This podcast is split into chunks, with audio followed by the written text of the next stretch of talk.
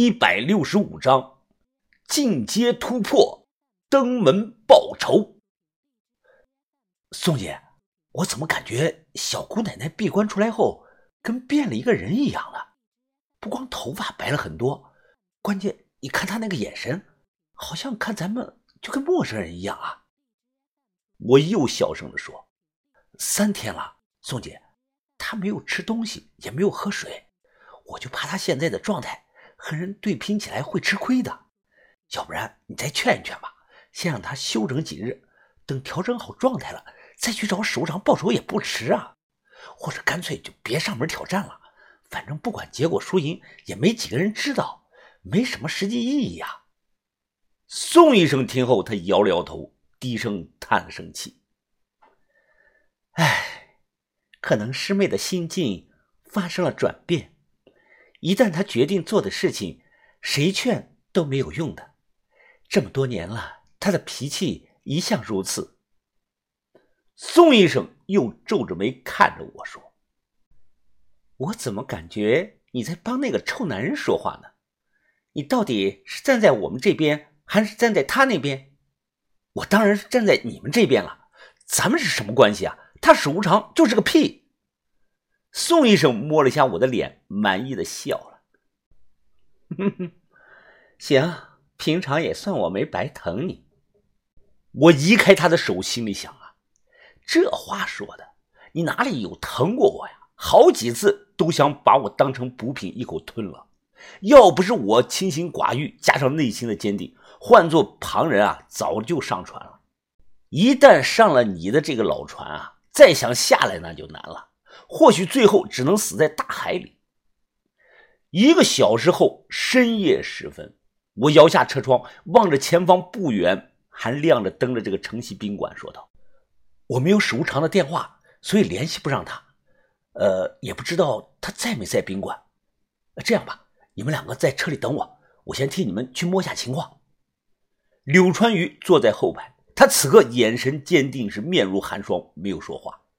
随后，我进到宾馆前台一打听，得知史无常和他徒弟李宝山此刻住在三楼。我没有立即回车向两个姐妹汇报这一情况，而是匆忙的跑上楼去敲了房门。是史无常给我开的门。这么冷的天他就穿了个背心裤衩，脚下蹬着双毛绒的棉拖鞋，还露着个脚趾头，看起来是不修边幅。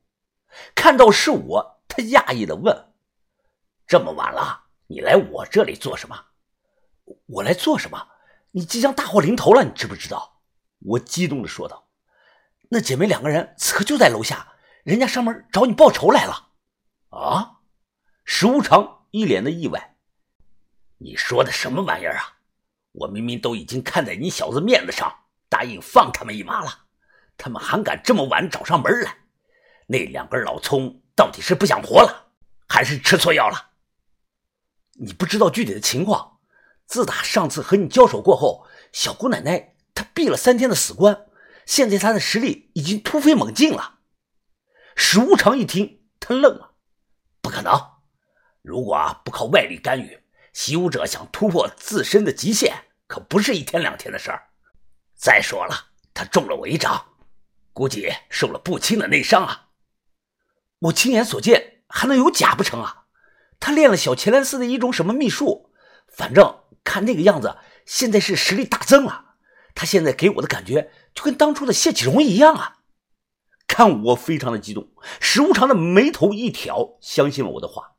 他又问我来这里是什么意思，我皱着眉说：“现在情况紧急，你认真听我讲啊！你们现在的交手性质已经不是点到为止的切磋了，可能是生死之战啊！”她们姐妹对我有恩，你当初对我也有恩，所以我想让你们之间啊避免这场生死战啊。待会儿我就说你下午出门办事了，不在宾馆。等明天一大早，你带上你的徒弟离开千岛湖，去哪里都行。如果缺钱的话，我也可以给你一笔钱。反正啊，只要你们双方见不到彼此，那自然就避免了这场冲突啊。史无常他抠了抠鼻屎，弹向我说。你这样不是让我当缩头乌龟吗？我堂堂城州会第一高手，又岂会怕两根老葱？你去说一声，我正在研究做人中黄泡面呢。等我吃完了，就下去和那两根老葱决一死战。我叹声气，哎，师哥，我这么说，不知道你能不能理解？你看过《风云雄霸天下》那个电视剧没有啊？在那里头，剑圣突破了境界，领悟了不属于人间的剑二十三。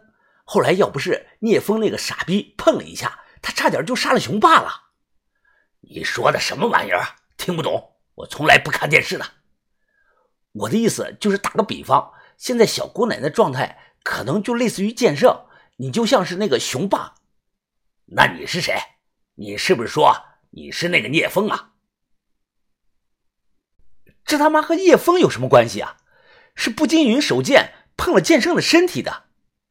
他娘的，明明是你刚才说的什么聂风，那是你听错了，我没说，我刚才分明说的是呃步惊云。史无常不耐烦的摆了摆手，啊，行了行了，就照你说的办。这女人真是麻烦。就在这个时候，屋内传来了李宝山的喊声：“啊，师傅，啊，人中黄泡面马上煮好了，呃，就是这个外观呢，看起来有点不太好看啊。你要不要进去尝一碗啊？”放心啊，只是加了能解毒的人中黄而已。我急忙说道：“人就在楼下了，都他妈火烧眉毛了，你还有心思想着怎么吃泡面？你吃屎吧你！”石无常立即笑着说：“行啊，你给我来点啊！去你娘的！”从宾馆出来，我调整好情绪，回到了车里，将史无常不在的消息讲了。宋医生听后说道：“师妹。”既然人已离开了淳安，那咱们报仇这事儿怕是得延后了。什么？朕不在？他那个眼神仿佛要看穿我心底的秘密。我面色如常，不慌不忙的说道：“哦，真不在，房间里就只有他那个刚收不久的小徒弟。我问了，他徒弟说人是下午三点坐火车走的，好像是去了四川的阆中吧，那里有个救舞会，他去办事去了。”柳川鱼听后，他揉揉自己的太阳穴，说：“把车停好，我要休息一会儿。这里晚上很冷，咱们不如回去休息的好。不用回去，在这里就行。”他说完，便开始闭目养神。我不敢再问，照他说的，将车停在了路边，熄了灯。时间一分一秒的过去，车内的气氛沉闷。我按下这个收音机，结果呢，收音机好像也坏了。就这么过了能有十来分钟，本来在闭目养神的柳川鱼突然他睁开了眼睛，随即他开门下车，望向了前方。我下车一看，心里忍不住骂了一声：“操蛋玩意儿啊！”只见史无常正向我们这里走来，他还是那副背心裤衩加这个拖鞋打扮，他身旁则跟着他这个小徒弟李宝山。哈哈哈哈哈！柳姑娘，真是不好意思啊，让你久等了。柳川鱼望向他，笑着说：“哼哼，我就知道你会来。”石无常搓了搓手，正色地说：“寂寞了太久，能和高手一战，我也很期待啊。在屋里有暖气没察觉，这出来还真有点冷啊。”他上下打量柳川鱼说：“我看你这个样子，是不是强行冲了气海后，又领悟了某种境界？确实比之前强了不少啊。”李宝山在旁突然大声地说：“原来是你这个女人想挑战我师傅啊！哎，真是不知天高地厚的。我师傅神功通玄，随便一掌就能灭了你。